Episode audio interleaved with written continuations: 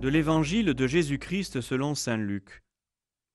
L'ange Gabriel fut envoyé par Dieu dans une ville de Galilée appelée Nazareth à une jeune fille, une vierge, accordée en mariage à un homme de la maison de David appelé Joseph. Et le nom de la jeune fille était Marie. L'ange entra chez elle et dit Je te salue, comblée de grâce, le Seigneur est avec toi. À cette parole, elle fut toute bouleversée et elle se demandait ce que pouvait signifier cette salutation. L'ange lui dit alors Sois sans crainte, Marie, car tu as trouvé grâce auprès de Dieu. Voici que tu vas concevoir et enfanter un fils. Tu lui donneras le nom de Jésus. Il sera grand, il sera appelé Fils du Très-Haut. Le Seigneur Dieu lui donnera le trône de David son père.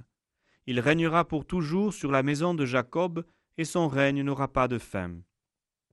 Marie dit à l'ange, Comment cela va-t-il se faire, puisque je suis vierge? L'ange lui répondit, L'Esprit Saint viendra sur toi, et la puissance du Très-Haut te prendra sous son ombre. C'est pourquoi celui qui va naître sera saint, et il sera appelé Fils de Dieu. Et voici qu'Élisabeth, ta cousine, a conçu elle aussi un fils dans sa vieillesse, et elle en est à son sixième mois, alors qu'on l'appelait la femme stérile. Car rien n'est impossible à Dieu.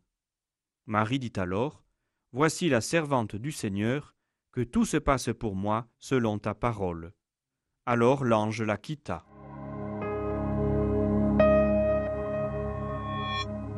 Nous terminons la semaine avec la solennité de l'Annonciation du Seigneur. Au cœur du carême et à deux semaines de la fête de Pâques, nous contemplons le mystère de l'incarnation de Dieu. C'est un même mystère. Dieu se fait homme, il vient au milieu de nous pour prendre sur lui nos péchés, nous en libérer et nous donner la vie éternelle en donnant sa propre vie sur la croix. Le mystère de Noël et celui de Pâques s'éclairent mutuellement et illuminent l'histoire de l'humanité et la vie de tout homme. Ce mystère, nous le revivons chaque fois que nous célébrons l'Eucharistie, le mémorial de la passion et de la résurrection du Christ, ce miracle inouï où, par le don de l'Esprit Saint, le pain et le vin deviennent le corps et le sang du Christ, présence réelle de notre Dieu qui vient pour se donner à nous et en se donnant nous accorder la vie éternelle. Et tout ceci dans la petitesse, dans l'humilité, la pauvreté. Une crèche, une croix, un peu de pain.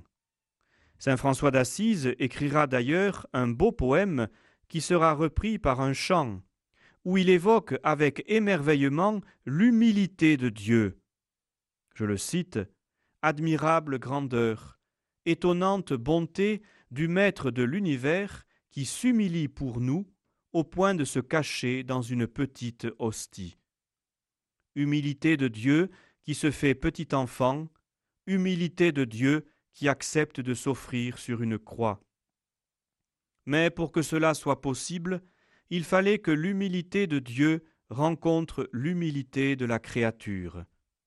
La Vierge Marie se donne dans un acte d'offrande sans limite. Elle se donne pour que Dieu puisse se donner.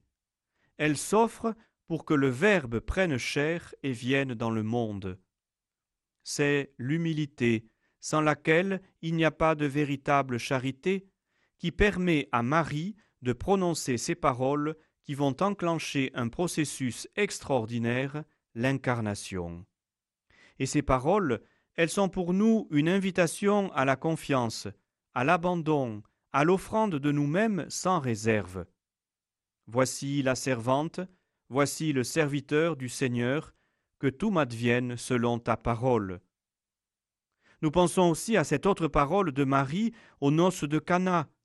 Tout ce qu'il vous dira, faites-le, ou bien celle de Jésus que nous entendrons bientôt. Père, non pas ma volonté, mais la tienne.